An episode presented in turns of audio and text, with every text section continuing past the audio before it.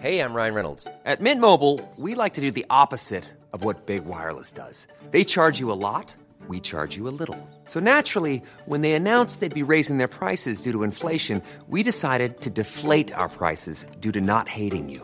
That's right. We're cutting the price of Mint Unlimited from $30 a month to just $15 a month. Give it a try at mintmobile.com slash switch. $45 upfront for three months plus taxes and fees. Promo rate for new customers for limited time. Unlimited more than 40 gigabytes per month. Slows. Full terms at mintmobile.com.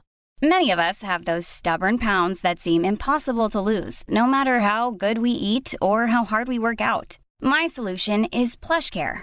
PlushCare is a leading telehealth provider with doctors who are there for you day and night to partner with you in your weight loss journey. They can prescribe FDA-approved weight loss medications like Wegovy and Zepbound for those who qualify. Plus, they accept most insurance plans. To get started, visit plushcare.com slash weight loss. That's plushcare.com slash weight loss. Hello and welcome to Made by Mamas, the podcast. I'm Zoe. And I'm Georgia. And we're here talking all things parenthood, tips and tricks, products we love, and brands that we can't live without. Let's get into it. So, how are you? Um, what's like a scary Halloween music? Like dum dum dum. um, no. no, it's fine. I just I feel like everybody feels the same way. Is that it doesn't feel the same. You know, like I love Christmas. I love this period, and it's just tricky, isn't it? Everyone's in their different tiers. You know, we're not sure what we can and can't do. People are telling us off for like not abiding by the rules, but no one's really sure what the rules are, and it's just like it. I think every day is a bit of a drag at the minute. Um, Yeah, not meaning to sound like mean. Myrtle. Do you know what I mean? I know what you mean. Do you know what? Um, round near where I live, everybody's making a real effort with like Christmas Aw. lights and all that kind of stuff. But I think it's like you know one of those like right, come on, we really need to get in the festive spirit. Like, come on, let's let's just throw everything at it. But nothing seems to be sticking. It's like, come on, put some more fairy lights up. That'll that'll do it. That that'll get us in the mood. But it doesn't. And I, you know what? You're so right because it's kind of like that feeling. You know when you're, it's like enforced fun on New Year's Eve. You know, Yes. when everyone's like, "We must have the best night ever." It's New Year's Eve, and then it's always a bit like, "Oh, it wasn't as good as we thought it was." Yeah, Yeah, exactly, but I'm, you know what? I'm fine as long as we can see some family members, and Yeah. um, you know, we're going to get to see each other next week, which I'm really looking forward to. And just yeah, things Actually, like do you know that. what? Do you know what? I've got a bone to pick with you. Oh no, I know what you're going to say. oh, no, you, I don't think you do. Right? Have you turned off your voicemail? Because whoever is the person on the end of your phone when it rings out, it's really rude. she goes. She goes. It used, I'm sure it used to be like, "Oh, hi, it's Zoe's phone," and that used to Yeah. be your voice. So that was really nice. And then today, I phoned you, and it was literally like, "Sorry, no one's here. Bye." I was like, "Oh, Oh my god, that is so That weird. Someone got hacked? Someone hacked my phone. Are you sure you weren't phoning your mum or someone? I don't know, but I thought I'd tell you because I was not, you know, I'm used to hearing like, "Oh, hi, it's Zoe's phone." yeah, yeah, yeah. It was this really grumpy woman going bye, basically pissed off. Like, That's my internal um, monologue that's going on at the minute. "Oh, is that where you're at? yeah, that's where I'm at. Oh, I thought you were going to tell me because um, those of you that are listening that don't know, um, it's called we're calling it Bag Gate, but basically, Oh, yeah, and Georgia and I. Yeah. Georgia and I picked two little new handbags, and they both got sent to my address. And basically, I've been wearing Georgia's because it's actually nicer. she clocked it in a photo the other day and was like, "What is this?" I was like, "Um." Anyway, I'll give it back to you next week. Oh, I'm sure that you know, what a second-hand bag. okay, no, I'm joking. I'm joking. It's always better when it's been worn in, isn't it? Exactly. Is that what you were doing? yeah, of course it was. Uh, this week's chat is so lovely because Georgia and I love to discuss food. We like we to talk about recipes, um, you know, my mistakes, Georgia's flying successes, and um, this whole podcast is about nutrition and kids' nutrition. Yeah, it is. And it's really interesting as well because I think there is quite a lot of things that we brought up which we haven't discussed before. Um, that I mean, so many of us do. Like for me, it's like Axel and his breakfast. It's one of those things I've just put to the back of my mind thinking, you know, I'll be fine, it'll be fine.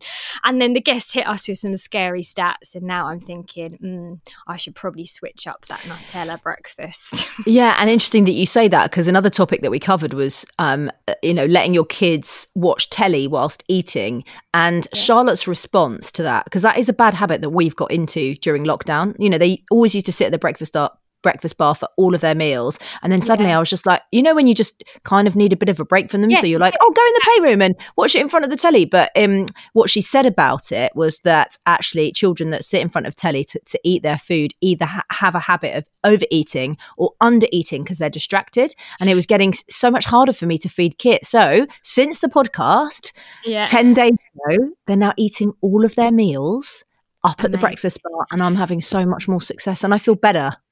If, yeah, do you know what? I've got something funny to tell you about the TV thing. So, um, you guys will hear it obviously in the interview, but I don't. The kids don't watch the TV like when they're having dinner.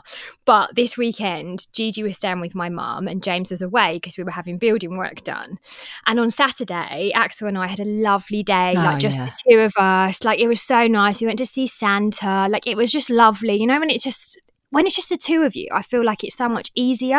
of course it and, is. Um, and then we was he was sitting watching TV when we got back, and I said, "Oh, do you want to sit and eat your pasta?" Like we'll sit next to each other and we we'll watch TV and eat it. And he went to me, "Ah, "This is my favourite day of the year," and I was like, "Oh, me too. Oh, I've had such a nice day as well, Axel." And he went, "Eating and watching the TV." So not that had, you know, spent the last 24 hours, we'd had a movie night, we'd slept in the same bed, we'd, you know, been to see Santa. No, none of that. No, no, no. The highlight of his year was watching the TV and eating a bowl of pasta. That's classic. and that's just kids, isn't it? It's absolutely, you can go to the ends of the earth, but, really they just want to sit down, watch The Lion King and eat a spag bowl. yeah, um, absolutely. So come on then, G, let's get into the chat. Who are we talking to today? Today we have got Charlotte Stirling Reed, who is a baby and child nutritionist. So today's guest, somebody who knows all about nutrition. Um, she has worked with Joe Wicks on his Wean in 15 book. She's a mum of two herself, a registered nutritionist, um, and um, yeah, just an all-round legend basically when it comes to you know the right foods to be eating, what we should be feeding our children, and coming up with some fantastic ideas to really mix things up. We all know how difficult it is to get it right. Today we are chatting to Charlotte Stirling Reed. Welcome. Yay! Thank you so much. What a lovely intro, and thanks for having me on. Um, well, listen, welcome. It's really great to have you on. I think Georgia and I have been really kind of vocal about um, the ups and downs, the highs and lows of weaning our kids. Yeah. Um, Yeah. So, for people that kind of don't know about you, what you're about, and your sort of background, can you just fill us in a little bit on your your work and what you do?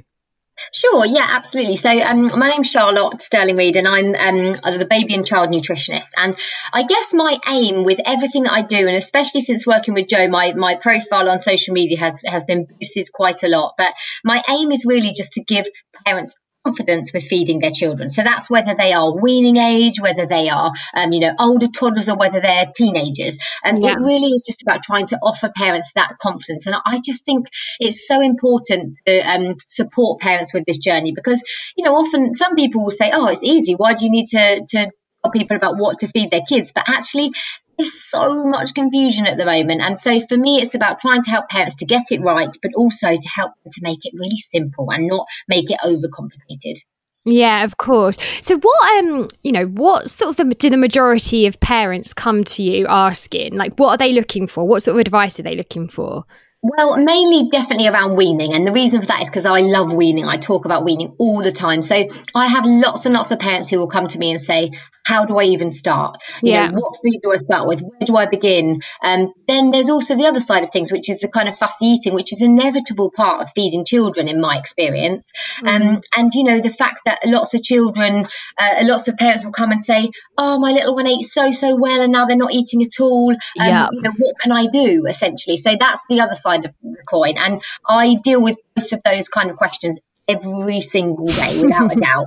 Um you know and i love talking about it and i love helping parents and with it. And so that's what i try and do on my social platform and in all of the other work that i do I'm so glad that you're kind of beating that drum because for me, uh, you know, mum of two, mum of three, I, I didn't wean Isla, but with the other two, I found it really difficult. I didn't think that there was enough information out there. And I also didn't think there was enough support because to be honest with you, I'm not a foodie. I, I'm not that interested in food. I don't, I don't really know how to cook. I- I'd rather drink a, like a glass of wine and chat to somebody than like spend an hour in the kitchen being like, oh, look at this beautiful lasagna that I've just rustled up. It's like, that's it's not me, right? So when it it came to weaning the kids, I was a bit like, Yeah. oh shit, the five months Yeah. part has come. And now what do I do? I, I, you know, do you know what's so so so common? And you know, and I, the- I always say weaning comes at a time when you feel like you've nailed everything else. You know, you've got six months, you've got a routine going on. Baby might start to be a bit um, of a better sleeper, and then all of a sudden, boom, you're like. I've got to feed them food now. Where do I even start? What do I feed them? How much do I feed them? What time of day do I feed them? What about allergens?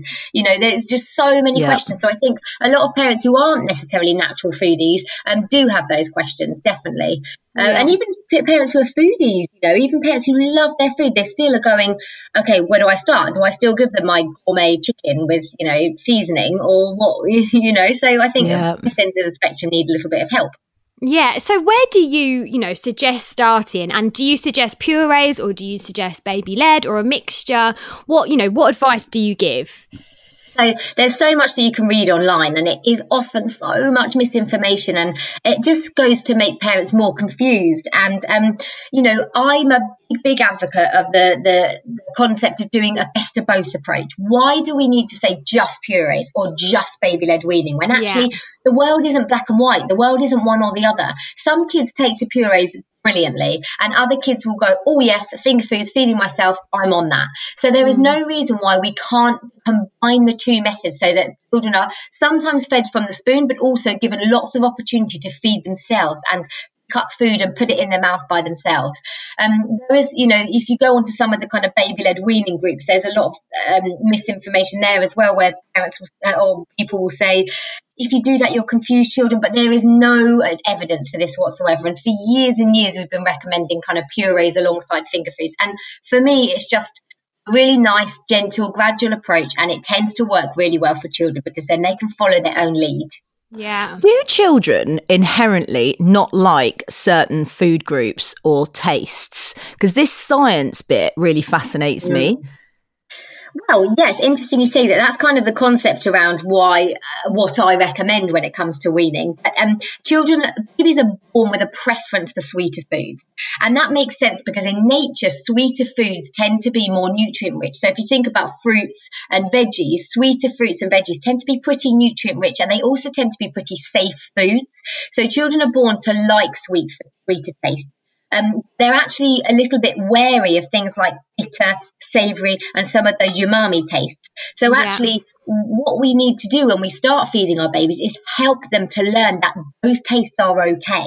You know, we need to help encourage them to accept and become familiar with those very, very new tastes that they've never had before in order for them to like and accept them. Because breast milk and formula milk is quite sweet. Um, Right. So Yeah. they'll readily accept all those sweeter tastes. And if you give them some apple to start with, they're likely to gobble it up and really enjoy it. But that, you know, it doesn't necessarily work the same for broccoli. So it's, it's more of a, they need to learn to accept foods that are savoury, like broccoli, if that makes sense. Yeah, I mean, it's interesting you say that because when I was weaning my first Axel, I like read the books um, and I sort of Yeah. followed. I Well done, followed a, I followed a little bit of a plan, like oh, introduce this. But a couple of like weeks in, I was thinking they're basically telling me to mix everything with pear. Like Yes, you know, mix yeah. potato with pear, or give sweet potato, or mix, and it, it seemed like everything was really Yeah. sweet. Mm. Um, and I guess that's is that why our children like sugar so much? well, as I said, they're kind of born preferring sweeter food. So it's not necessarily that um, that causes it. It's just that that kind of reinforces that enjoyment and love and acceptance of sugar and sweetness, um, Yeah. which is fine. But actually, we really want children to explore much more of a variety of foods. And I have to say, when I started and I trained in the NHS, our weaning workshops, we would always talk about fruit and vegetables together. And we would say, you know, offer some apple puree is a good idea and pear puree. And it was only after a lot of research around offering vegetables first as, as part of the weaning journey that we, you know, a lot of us started to change our advice. And it's not to say that fruit is bad or that fruit shouldn't be offered to children. It's just that actually trying to have more of a, um, say, encourage more of a savory palate to start with can help to accept more savoury foods later on. So right. it's not to say that sugar, the, the, the sweet the sweet fruits will encourage um, only a liking for those, but actually it's just not allowing them to explore anything new. So you're right. There's so much out there where you know you st- kick off weaning with apple puree and pear puree and sweet potato and sweet carrots. You know, mm. but there's so much more than just those tastes. And I'm a massive advocate of helping babies from the very first taste to explore new. I there is so much that I, am like bursting with questions here because this subject I, I find fascinating, absolutely fascinating. Because um, uh, you know, uh, Georgia was talking about, you know, her weaning journey with Axel. Georgia is a fantastic cook and actually she's nailed it. Like her kids yeah. eat, you know, when I see her on stories, they're like eating risotto with, you know, cherry tomatoes and like whatever else she's putting in it. And I'm like, Jesus Christ, like mine would launch it on the floor straight away and then dance around it. Um, so I think it's really interesting how some parents definitely have different journeys. And actually, there is quite a lot of anxiety around food, which yeah. which is a weird thing to say because you know mm. food is the most one of the most natural things that we can do. Absolutely. But I think we feel the pressure as parents to try and get it right, and there will always be another baby or another toddler or another five year old that's like consuming you know the risottos that that kind of make us think, oh god, they're having fish fingers again. Like it's a tr- it's a tricky journey, isn't it? And and especially in those first sort of six months of weaning. It's so tricky. Oh my god, I love everything you just said. There is exactly why I do what I do. Everything that you said. First of all, yes, parents are always wanting to get it right. And although I kind of recommend, you know, certain, you know, starting with vegetables and things like that, the thing that I always try and emphasize to the parents who follow me or who come on my webinars is it, it, you know, getting it right isn't an option necessarily feeding children is not going to be perfect. It's not linear. It's always going to have ups and downs yeah. and and troughs. And you can only do the best you can do. Um, you know, when it comes to feeding your children, I try and guide parents with the advice, but it is really difficult because the comparisons, the, the focus on trying to be and make it perfect is just yeah. too difficult for parents. And I always try and emphasize that's not that's not going to happen. It's not going to be perfect, but you know what? Try these, try this, and you know, uh, hopefully you'll you'll get there. So yeah, I I really really feel everything that you're saying right now. And uh, what do you? Thank you, Charlotte. Thank you, because I feel it too. But like, I've got two amazing eaters and one child that Kit, who just um, he's basically written off two food groups, fruit and vegetables. Okay. He just will not touch them. And in fact, yeah. ever since he was a baby, so I did a combination led weaning. So I was doing yeah. the purees because I was a bit anxious about how much food he was getting in, and then I would do you know lovely like steamed broccoli, steamed carrots, all that on the yeah, on the you know we're good yeah. eaters at home, we really are. Um, and he just brilliant. from the word go, he just got the broccoli and he would just put it on the floor launch it on the floor, carrots on the floor. No, he just did. I think he probably tried it once and then was like, I'm not doing it. And they say, don't they? You have to keep, you know, 10 times. Yeah. I think a child can say no. And then yeah. on the 11th time, they'll pick it up. It's been like a 1 million and 11 times. Um, mm-hmm. And it's, I have to hide the vegetables in everything. So, mm. is there going to be a point where he turns around and starts eating vegetables, or is he never going to eat them, Charlotte? the ultimate question. Um, to be honest, it's very difficult to say. Most children, um, you know, given the right kind of scenario and context, but you know, it sounds like you've done a lot of that already. But given the right scenario, context, environment, um, will eventually start eating those vegetables and those foods. Right. On the other hand, some won't. Um, you know, there are so so many adults who I see now who are like, nope, don't eat any fruit and veg, nope, don't like it. Do you know yeah. what? The human body is quite miraculous. It really will cope and it will utilize as many of the nutrients from the foods that you give it that it can. Um, so I, w- I would say try not to worry too much. Keep doing everything that you're doing, um, but you might find eventually he starts eating. There might be another influence that comes into his life later on that encourages him to eat those vegetables. Um, you know, you just you just don't know. And there is this, you know, part of it is genetic as well. There are some children who are kind of super tasters who will really taste those flavors and not like them.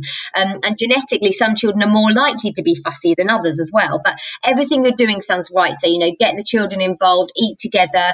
Um, but one really key thing that parents often don't pick up on is that kind of not putting the pressure on to eat it. The yeah. more that we pressure children to try and eat it, so the more you say, come on, just have that one bit of broccoli or maybe push a bit of their plate and say just eat this half or um, you know focus on them not eating it the more likely that will be to carry on so there probably are still things that you could do sometimes with some children they are stubborn and there is just nothing you can do and you cannot force them to eat. So you just have to make the most of the rest of their diet where you can. It's really interesting that you say about putting the pressure on because um, we started eating all together as a family um, at the beginning of lockdown, so back in Yeah, March, yeah. because we were both home at the same time, and you know that's just how you know that's what we did, um, and we found it really tense at the start because my husband would get frustrated with Axel, my eldest, taking too long to eat, um, Mm. and he'd be like, "Come on, come on, hurry up, hurry up, hurry up," and Axel went from being a really great eater to actually not really liking dinner time.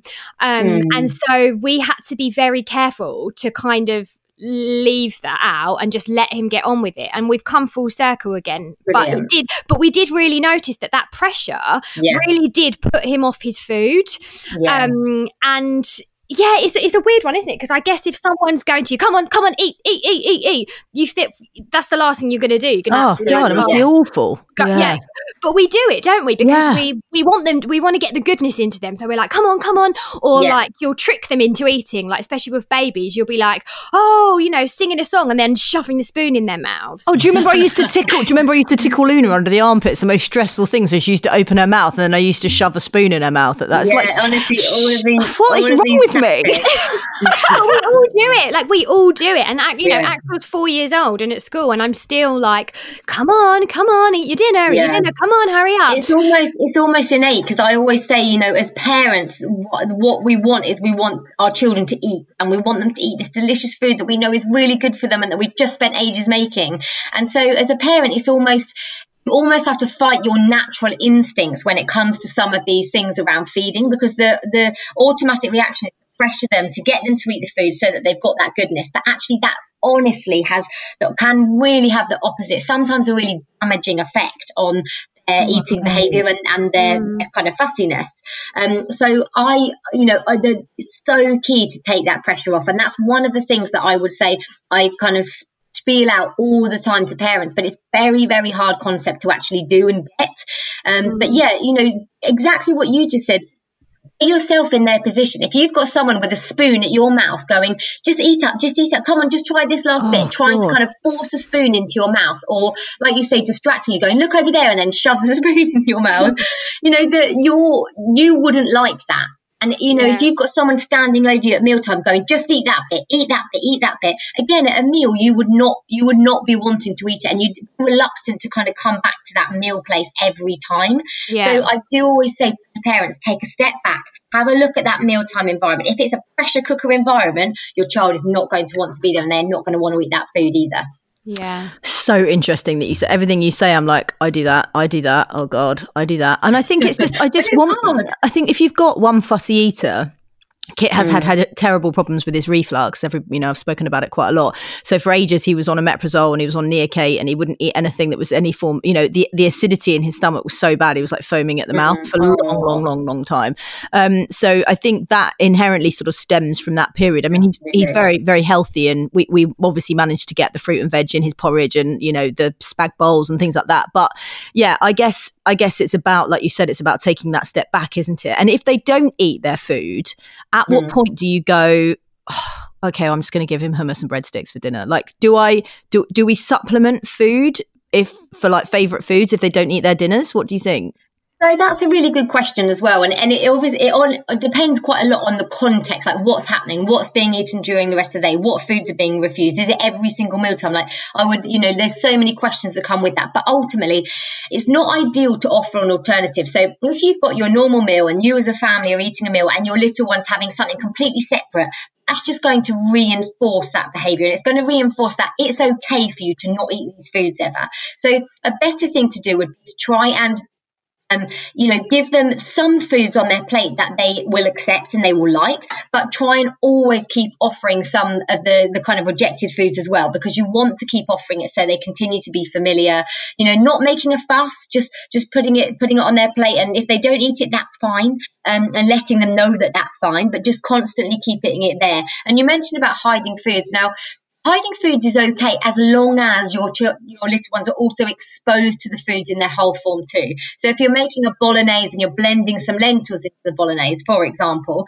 then you know trying to have some lentils on the side that are visible so that they always see them because seeing food can help with familiarity and we know from research that being familiar with something is more likely to lead to an acceptance of it. So whereas hiding foods in certain foods is okay because as you said you're kind of supplementing that meal with the nutrients that are needed still try and make it visual. So just to kind of uh, answer your question properly, I, I would say don't offer an alternative. Don't just give up and go, okay, that's fine. It will just be breadsticks and hummus, you know, every evening. um, try and keep offering, you know, a variety, but do, you know, you can get in there some of those safe foods in inverted commas that you know they will eat so yes, that they're yeah. not going to bed hungry, if that makes sense.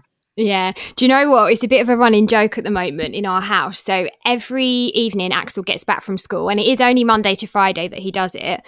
He's tired and he's cross and whatever. And I'll put dinner on the table and he go, I don't like that and he mm, hasn't even looked at it. Yeah, he, yeah, yeah, doesn't yeah. even know what it is. And now, I mean, it used to really wind me up, but now I just laugh, and then I look around, and two minutes later, he's eating it and finished yeah. it.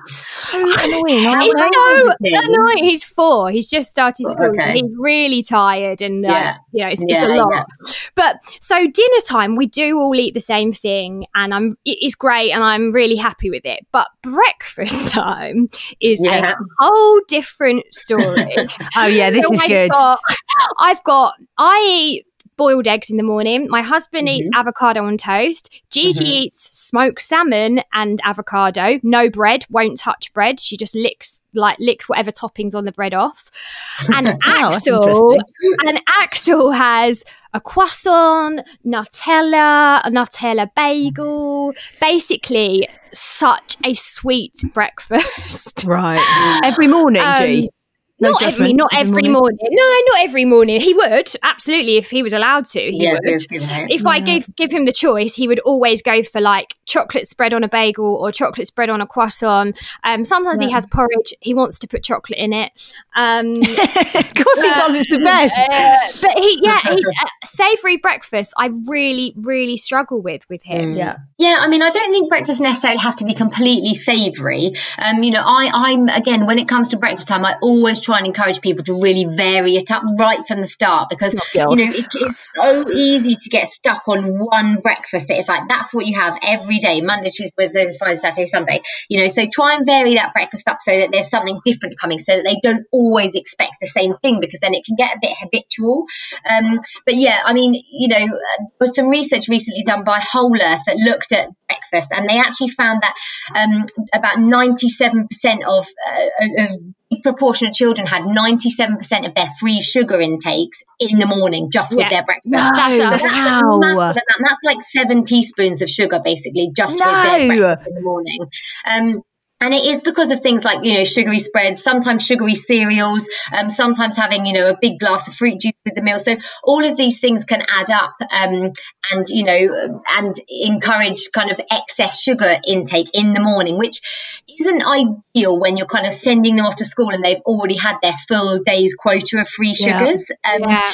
So I, I, know it's it is really difficult, but I always try and encourage to vary those breakfasts up as much as you can. You know, one of my most popular um, breakfasts for babies is the carrot cake porridge, which is basically carrots oh, yes. grated into porridge, and it works an absolute treat. But you know, you're not necessarily going to get older children who are used to having a chocolate croissant for breakfast to eat that. it is it is challenging, and it sounds like all the rest of your family having really you know good varied breakfast, like your your eggs, your kind of salmon, and your avocado on toast. Um, it's just difficult in the morning, isn't it? Because you you often have less time and patience to yes, kind of exactly. do that role modeling and get everyone eating similar things. Um, so when you say variety in your breakfasts, um, yeah you uh, you might not know this. Kit's got an egg allergy, so that takes out egg for us. So he okay. has porridge or Weetabix. The girls yeah. will have like dippy soldiers, eggy bread, fruit. The, the girls I'm not even worried about. But how would yeah. I mix up? What would be more kind of breakfast ideas that would be good for for for people to hear? So, so for example, you know, you could do some egg-free pancakes. Pancakes are always such a winner in my house. They're always like a Friday or Saturday treat um, when we're eating together. But and you can top pancakes with so many different things. So you can top pancakes with like mushrooms and um, tomatoes and spinach, or you can top them with, um, you know, frozen fruits with a dollop of yogurt, for example. But so pancakes, um, any of the kind of cereals, uh, the low sugar cereals, um, you know, like the wheat biscuit type things. And I'm trying to think of what others now. Rice Krispies, Cocoa Pops, firm what, favourite. what are Rice Krispies? Are they bad for you? So they're they're fairly high in salt, but they're not. I don't think they contain much sugar. I haven't looked at the pack for ages because there have been quite a lot of changes made around breakfast cereals, and they often are now lower in sugar and in salt. And I think they're medium in salt, so they're not actually a bad option. But what I would suggest is maybe adding stuff with them. So, Banana, for example, seeds. have your exactly add add a banana, add a piece of fruit, add something alongside them. But yeah, those cereals and porridge, you can also change up what you're offering in the porridge. You know, Yeah, I love right. to stir a t- tablespoon of peanut butter in, or um, sprinkle some chia seeds in, for example. Um, or you know, and and add a handful of berries or frozen fruits or Nice. whatever you've kind of got lurking in your fridge. Um, so you can vary the type of porridge you offer. Um, it is difficult, more difficult without eggs, but even like you said, avocado on to- smashed on toast Yeah. as well. That's a brilliant option. Yeah. Yeah. We'll be right back after the short break.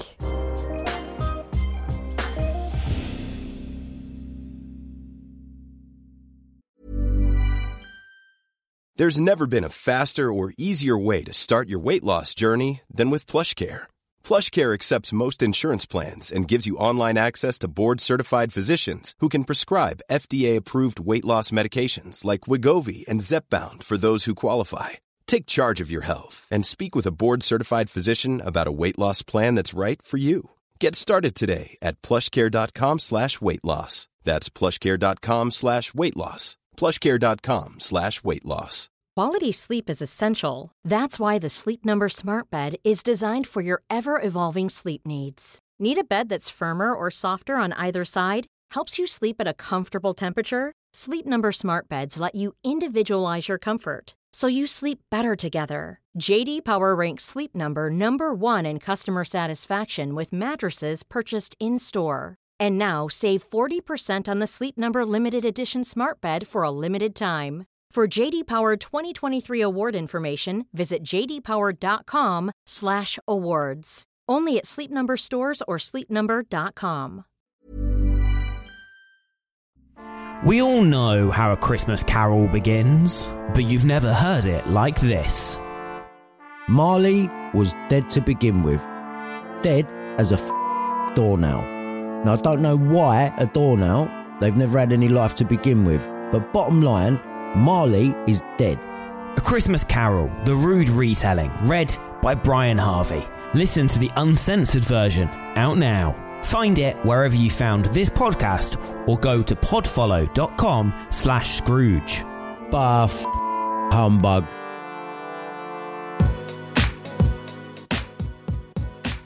So, welcome back. Uh, back to this episode of Made by Mamas. Where were we? It's it's really hard to know, isn't it? It's um I, I I really don't understand. I still don't really understand why there isn't more more conversations around it and more kind of education for parents. Because I, I definitely, as we've said, I sit in that bracket. I do find it difficult to come up with original ideas because I reckon I'm quite a habitual eater. Georgia, are you? Um, do you know what I like? Zoe said, like I love cooking, so I do. I don't really eat the same things like all of the time, so I do switch it up. But I do find it trickier with the kids. Like before kids, James and I definitely had a lot of different dinners, whereas now you sometimes think, oh, shall I make that? And it's not going to go down well, or shall I just make spaghetti bolognese? And then I usually think. I'll just make spaghetti bolognese. Yeah, absolutely. It's so I know it's going to go down well. Yeah. And you know what? You know, I don't want to put pressure on parents to make them feel like they have to vary everything all the time. Um, you know, it's not the case. And let's be honest, like life, we need to be realistic in life. We're not all going to be cooking a different meal every single day, but it's more just like making sure that your children are exposed to a variety. So they're always seeing a variety of different foods because that can stop them kind of narrowing their food choices down to just those few certain meals or certain foods. Um, but as I say, you know, life sometimes gets in the way, and um, it's not to say that every single mealtime you need to be varying it up all the time. And to be honest, my son has porridge the majority of the time. Um, Yeah. And especially since lockdown, um, where he was at home a lot more, I was like, porridge, porridge, porridge, porridge, porridge. Porridge again. yeah, but I do try and vary what I add to that porridge so that it is cha- you know changed up a little bit. But you know, I, I'm a mum of two, and I um I work you know most hours, um, and so I know that being realistic is also important, and it's just about maybe kind of thinking ahead, planning ahead. Um, and it definitely, when you throw things like allergies into the mix, it makes it even more complicated. But actually, we're really lucky that in this day and age, there are so many dairy-free kind of recipes online and um, lots of advice. I work with Allergy UK as well. Um, on they have like an allergy weaning booklet, which has all these different recipes in as well, which basically have none of the allergens in them, Oh, and that's brilliant. really fantastic too. So there's a lot of resources for you, but it just kind of takes that maybe that extra bit of time to go and look for them. Yeah. Do you know one um, thing I really struggle with is healthy, non-sugary snacks. Yes. Um, I, you know, I don't have, I don't have time to like make loads of snacks throughout the day, and quite Yeah, often okay. I'll have you know some of those organics bars in my bag. I mean, I don't know how great they are. I'm not I'm not sure. I haven't really looked at the label, um, but you Mm. know those kind of things I always have to hand. But I am Mm. aware that like there's probably not that much flavour always in Mm. them, and I would quite like some other ideas. Yes, same. Yeah, I mean, to be honest, and snacks are always a challenge. And, you know, if you can make those kind of muffins and flapjacks at home, which are low sugar, then brilliant. And you can freeze them, take them with you. So that's what I sometimes do for my son. But, you know, you do always need the other healthy options. And you've already mentioned things like breadsticks and hummus, which is a, you know, Yeah. brilliant option. That's always a really good kind of go to choice. Um, but, you know, for people who do have it, it depends. If you're at home, then things like a small uh, piece of toast with some beans on it might work. Or, for example, crackers, oat cakes, um, spread with no added sugar peanut butter, like the whole earth, no added sugar peanut butter um, Yeah. that they do. Um, and, you know, like I say, a few, a few, what I try and encourage people to think of when it comes to meal times is think about um, meals as uh, sorry snacks as mini meals. So we want to try and include a carbohydrate a fruit or vegetable and ideally some kind of protein in that. So Right. just think about what you would normally offer in your meals and try and kind of put that into snacks. But definitely crackers oat cakes rice cakes with some stuff spread on top of them um, also a really really good option.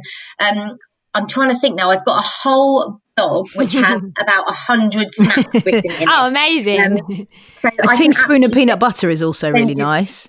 Oh yes, so and I tell you what I used to do for my son when he was really young is I used to take out with us a banana and I used to take a banana and a big dollop of peanut butter in a container and I just used to mash it up and that would kind of be his like when he was really Nice. young that would be like a, our on the go meal for him. But yeah, peanut butter and a and a banana. Um, I'm just trying to think now. My brain has gone completely blank. But Oh, yeah, that's pe- great. you know, That's no, that great. sounds good. So not a chocolate hobnob then. So you'd say not. That's ideal for you. oh, I love chocolate hobnobs. Oh, they're the best. Oh, so do I. Um, so good. Obviously, you know, we want our kids to grow up with a really good relate to having a good relationship with food. Yes, and I think sometimes, I know I do, I- I'm trying not to demonize foods. Hmm. So I'm trying not to be like, oh, don't don't have that chocolate bar. It's not good for you. Why don't you have Yeah. this instead? Yeah. because I want, I want, you know, I want Axel, especially you know, four. He he understands now. I want him to know the foods that are good and kind of power his body and they're like fuel.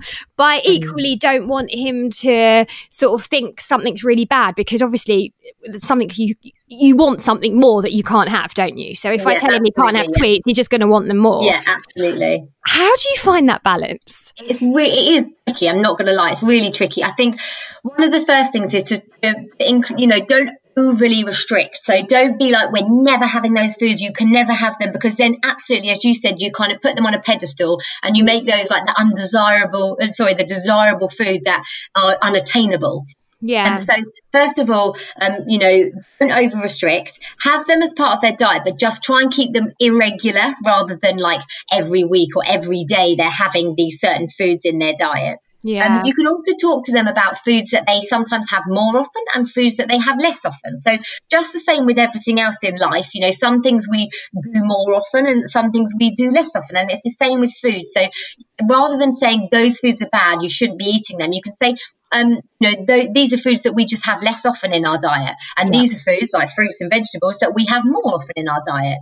Um, and right. I quite like that concept. It might sound vague, but it's a really easy way of trying to help explain to without saying those foods are bad and you shouldn't be eating them because they're not good for you, which isn't ideal. Um, yeah. And, you know, these foods are good and you should be eating them. And, you know, so often parents will say things like, oh, you can have your, you can have your pudding, um, but you have to have eaten your broccoli. You have to have eaten your broccoli. I was just about to ask you that. I was like, can you, can you bribe your children with a sweet dessert if they finish their food? Because I do it all the time and it works a treat. But the thing, the thing is, yeah, it does work a treat. But I tell you what, it no. also does. It puts foods on different hierarchies. Oh, so right. it makes those those puddings and those sweet foods the desirable ones. Now, you know, don't get me wrong. Parents have been doing this for years and years, and lots of children haven't had any eating problems. But if you if you have got a child who's a bit more fussy and you're constantly telling them you can't have this until you've eaten this, all it makes is that you know that kind of meal more undesirable, and it makes them want to eat it less and it makes the food that they're going to have afterwards even more appealing to them. So you're just changing the hierarchy of food system. So ideally, um, what I and, and it depends on the age of children, but you know, for my son still now, I often give him his fruit and his savoury food all on one plate, and I just yes. let him eat whichever bits of it that, you know that come. And it is quite a difficult concept for lots of people to gather, kind of having the pudding alongside with the meal rather than after the meal. Um, and they certainly don't do it in nurseries and schools, but it really can help with that kind of um, not having foods as different. And, uh, you know, they are going to enjoy you know sweeter foods more uh, quite mm. often than savory foods um, but it's just about not overemphasizing that one food is better or more desirable than the other It is so a really difficult concept to get used to because it's you know it's, it's kind of fighting what what's been going on in society forever and ever and ever. But the trouble is we're living in a society now where those foods are so readily available you know yeah. the sweets and chocolates and biscuits and sugary cereals they're so readily available that they're becoming so easy to access. And with children having more you know if we're encouraging children to desire them and want them even more we could end up with even more of a problem on our hands than we have at the moment. So it's just about trying to you know have a realistic take on it. Get children to see all foods as quite equal and none are better than the others. Um, just trying to, when you're at home, have your ratio of the kind of savoury, um, really healthful options higher than than you would with your, you know, with the higher sugar options, for example. Right. So that interesting. Yeah, it really does. It's so interesting, Charlotte. Somebody said something to me the other day that I, I actually haven't haven't started doing until recently, actually during lockdown, is that going to the supermarket with your kids can actually be quite um, educational for them. Um, letting them um, pick out the broccoli, like who can see the broccoli first, um, letting them touch, mm. you know, a courgette. Who knows where the tangerines are, stuff like that. I, I just didn't mm. do that. You know, I was like avoiding the supermarket with my kids because it was like, you know, absolutely some sort of horror scene. Um, but um, if if I just get Luna on her own, and like if if I'm just going down with Kit or whatever, I do find it helps him because like the other day he licked an apple for the. the first yeah, time, not in the supermarket, by the way. We'd actually bought it. Yeah. No, yeah, he was licked just like looking all the other. Oh, this one, this pink lady. but at home, and like licked the banana. in Guildford. the Burpham in Guildford. Don't go there. Don't eat any of the pink ladies. Um, and like licked a banana when we were at home um, uh, out of the skin. And so just Are you just would, sending your son around the supermarket licking all the food? oh, fuck knows where I'm going with this question. No, but it, it's. I think it was no, to I do with it. the fact that we'd seen them and he'd touched them and he's felt them, and actually mm. he was he's starting to slowly like he put half a carrot baton in his mouth the other day, and I was like, oh, he's going to eat it, and then he spat it out. But at least he put it in his mouth, oh like it was God, a. Me- see, this is it. Yes, this is it. This is is familiar. This is you building familiarity with those foods. Right. And you know, we said about that multiple exposures. You know, you said like one to 10 and then to 10 and voila. It doesn't happen like that. You know, some children are a lot, it takes a lot longer and a lot more exposures to those foods. But this, what you're doing is you're building his familiarity with them.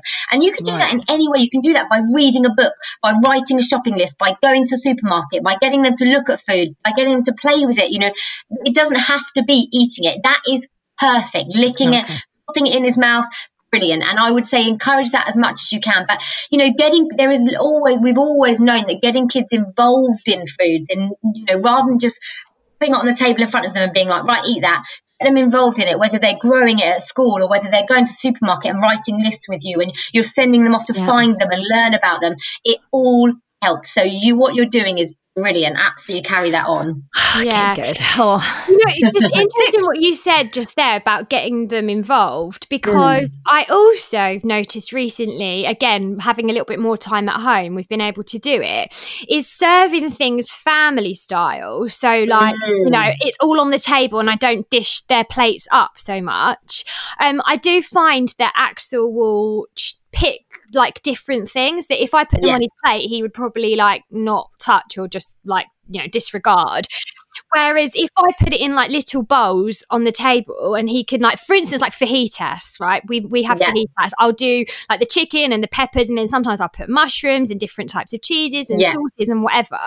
Whereas if I just made that fajita up for him and put all the bits in it, he probably would be like, "Oh no, I'm not eating that. I don't want peppers." Whereas if I do it himself. give- Mm. if he does it himself and it's like Mm. his choice, he's much more into Mm. it than if, yeah, like if I just served it to him. And that's so normal, you know, that what's something I really do try and encourage, especially with families who've got a little fussy one, is that kind of family buffet table. And I love it, you know, who doesn't love that that style of eating? You know, it's like Yeah. the Mediterranean style of eating where you just pop everything in the table and you allow people to help themselves. It encourages independence and it takes the pressure off them. So it allows you to sit back, feed yourself. The other kids are feeding themselves, picking up the bits they want. It takes the pressure off. It allows them to explore a little bit more and have a bit more confidence with it.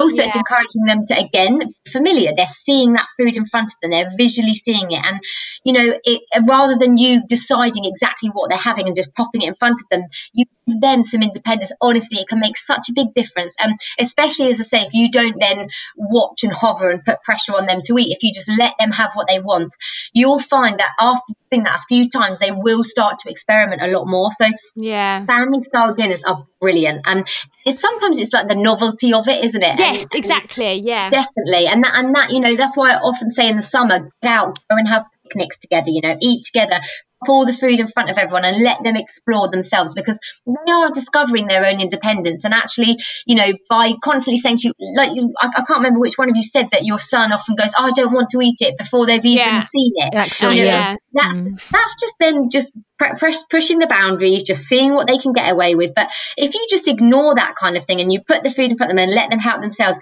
he will eventually just de- decide, yeah, okay, I do like that. Really, I'm just Yeah. I'm just not going to tell mum I do. I'm just going to hope she doesn't see me eating it. You know, He goes and I love sometimes it. I do, sometimes I don't. And I'm Yeah, oh, like, exactly. okay. I go, okay, cool. Well, I go, hopefully it's a day today that you do. Unless Yeah.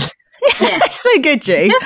just hand them over the, just hand them the control and say that's okay it's up to you. That's it's your choice. You know you ultimately you decide what you're going to offer and what they eat but you have to allow them to decide what actually is going to go in their mouth and, and how much is going to go in their mouth of all of those foods. So i love it. Both these things going to supermarket getting them involved family meals family independent these can help families so much.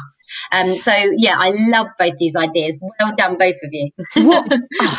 Well, I mean, I'm I'm about to fail again at this hurdle, but how do we feel about um, letting our children watch television whilst eating their supper in their playroom on their little table?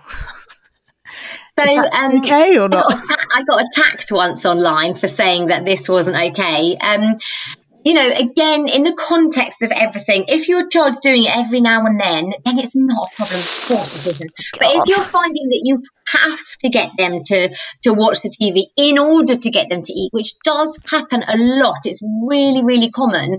It's essentially a distraction technique. Yes. And first of all, it's you're using a distraction so that your child isn't actually ever becoming familiar with food or the concept of eating or the reasons why or whether they feel full or hungry. They're, all of their brain is distracted from all of those really important things because they are concentrating on the television and what's on the TV.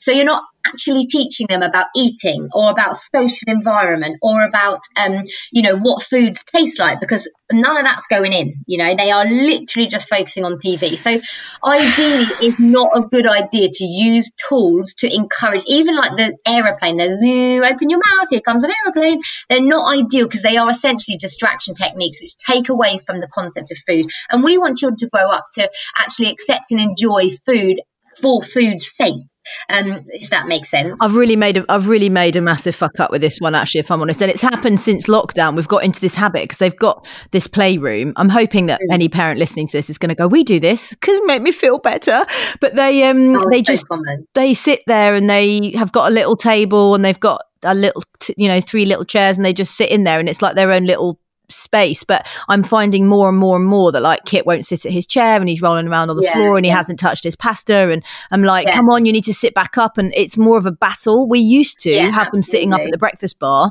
or you know because it's quite sweet we've got little island and they used to sit there and now it's like oh they they want to sit in there and watch telly. And i've just let them. I need to stop it because it's actually i do feel bad about it. I don't think it's right. I, it doesn't it's not sitting well with me. Yeah, but it, it, it seems really easy at the time, and it's actually quite nice to do it every now and then, isn't it? Just kind of let Yeah. them have Yeah. a little TV meal and you know, again, a little picnic on the floor, whatever works. But and I, I do see that, but you know, if it's happening a lot of the time, um, it can detract from the food. And as you said, it ends up with you being like, I want you to eat that food. You know, sit back. You need to finish that dinner because they're distracted, so they're not bothering to eat their dinner because you know they're not thinking about hunger and fullness and all of the delicious food you've got in front of them. They're thinking about what they're watching, so it can encourage them to become a little bit more fussy. Do you know Georgia, do you what, always, sorry, sorry, G, do you always do that? No, No. but Oh, um, we used to, and I, do you know what, that's what I was literally just going to jump in and say. So in our old house, remember though, we lived in a townhouse, and Yeah. the kitchen, we had a TV in the kitchen, and Axel used to sit and eat his dinner in there, and he used to watch the TV, right? And uh, he actually ate better. he, I don't know if it was just an age thing or whatever, but he he definitely was a less fussy eater then when he just sat watching the TV. But as you say, it's probably the distraction, So and he's just like shoveling it in. it's, yeah, that's the thing. It's kind of mindless eating, you know. Sometimes, Yeah. and again, it doesn't help them to realise, like, oh, do you know what? I feel full now, or um, you know, oh, I, I'm hungry for more. It's kind of mindless eating, and actually, there's been loads of research on adults and children looking at TV dinners, and, and I can't remember what the percentage is now, but there is um, the research does show that we do eat a quite a substantial amount more when we're eating in front of the dinner, the TV, than if we were just eating dinner without a television on. Oh, And God, really? so, yeah. Oh no! Do you know what? it's The, failure. only reason the only reason we don't have the TV on now is because we moved house and don't have a TV in the kitchen. And It's not- because we've spoken to Charlotte not- and she told us Yeah. no. and now I'm not going to put one in now. Uh, We were actually going to have one put in, but I, I don't think we will. I, I think I'm just going to persevere. It can encourage overconsumption and it also can encourage more fussy eating. So, and it Yeah. just varies. You know, I'm not saying some parents might have children who eat perfectly with the food, you know, with the TV on. And, you know, that's great and that's absolutely fine. But in general, it's not normally a recommended, you know, recommended to do so. And Yeah. again, I don't want to shame or make any parents feel bad. This is not what this is about. And that is definitely not what I'm about. Um, you know, I know how tough parenting is. Um, and you, but it's just in terms of the long term, often it can be, you can be shooting, your, you know, shooting Yeah. yourself in the foot. Is that the right We're going to change. We're going to change that tonight. Yeah. I'm going to send you a photograph, and we're going to um, have them up on the island. I'm going to. Det- I'm determined. Um, Charlotte, is there anything else that you kind of want to say, or because we've been chatting, we Any could. advice? Yeah, Yeah. Any advice or anything?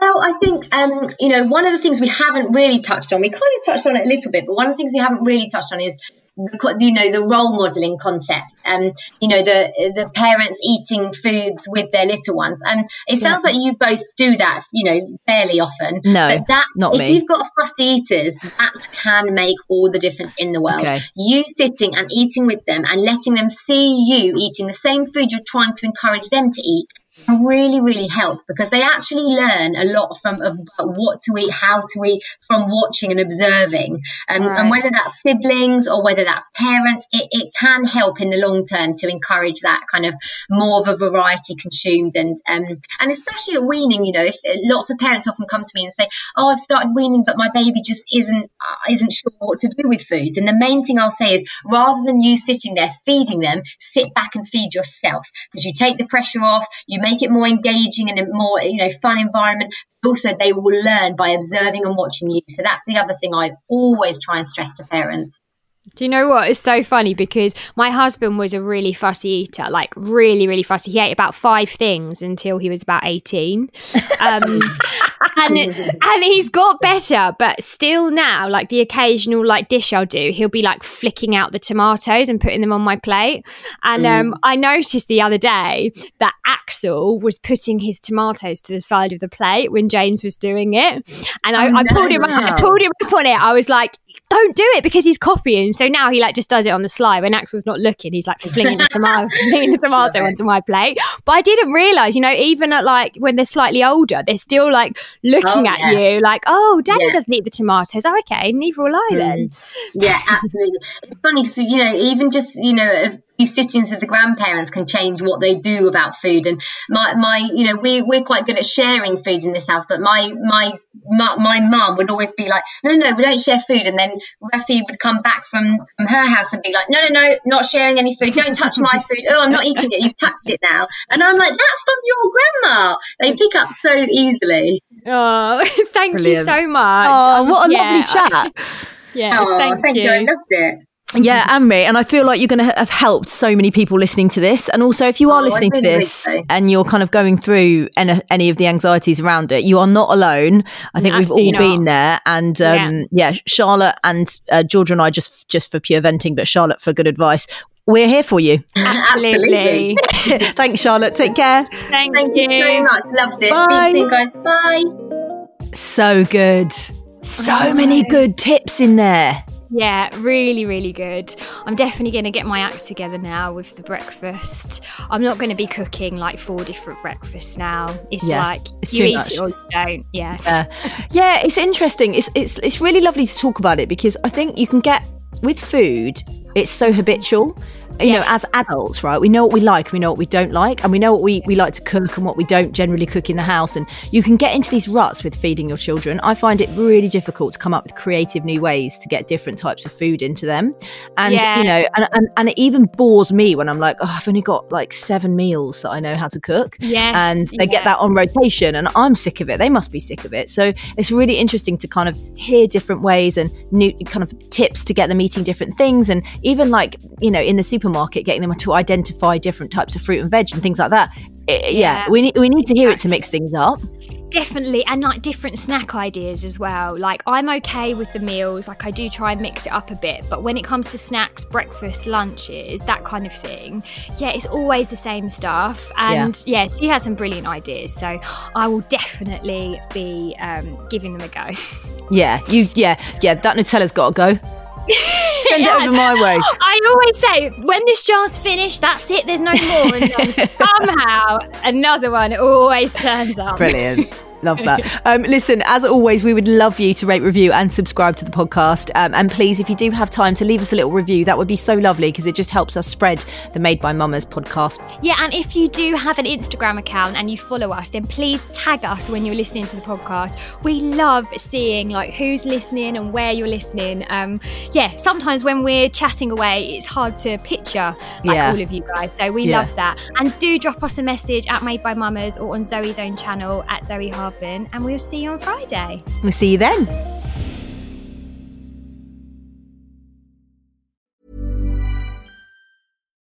Here's a cool fact a crocodile can't stick out its tongue. Another cool fact you can get short term health insurance for a month or just under a year in some states. United Healthcare short term insurance plans are designed for people who are between jobs, coming off their parents' plan, or turning a side hustle into a full time gig.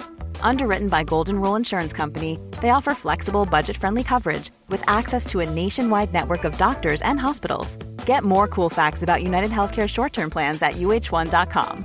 Planning for your next trip? Elevate your travel style with Quince. Quince has all the jet setting essentials you'll want for your next getaway, like European linen, premium luggage options, buttery soft Italian leather bags, and so much more. And it's all priced at 50 to 80% less than similar brands. Plus, Quince only works with factories that use safe and ethical manufacturing practices. Pack your bags with high-quality essentials you'll be wearing for vacations to come with Quince. Go to quince.com slash trip for free shipping and 365-day returns.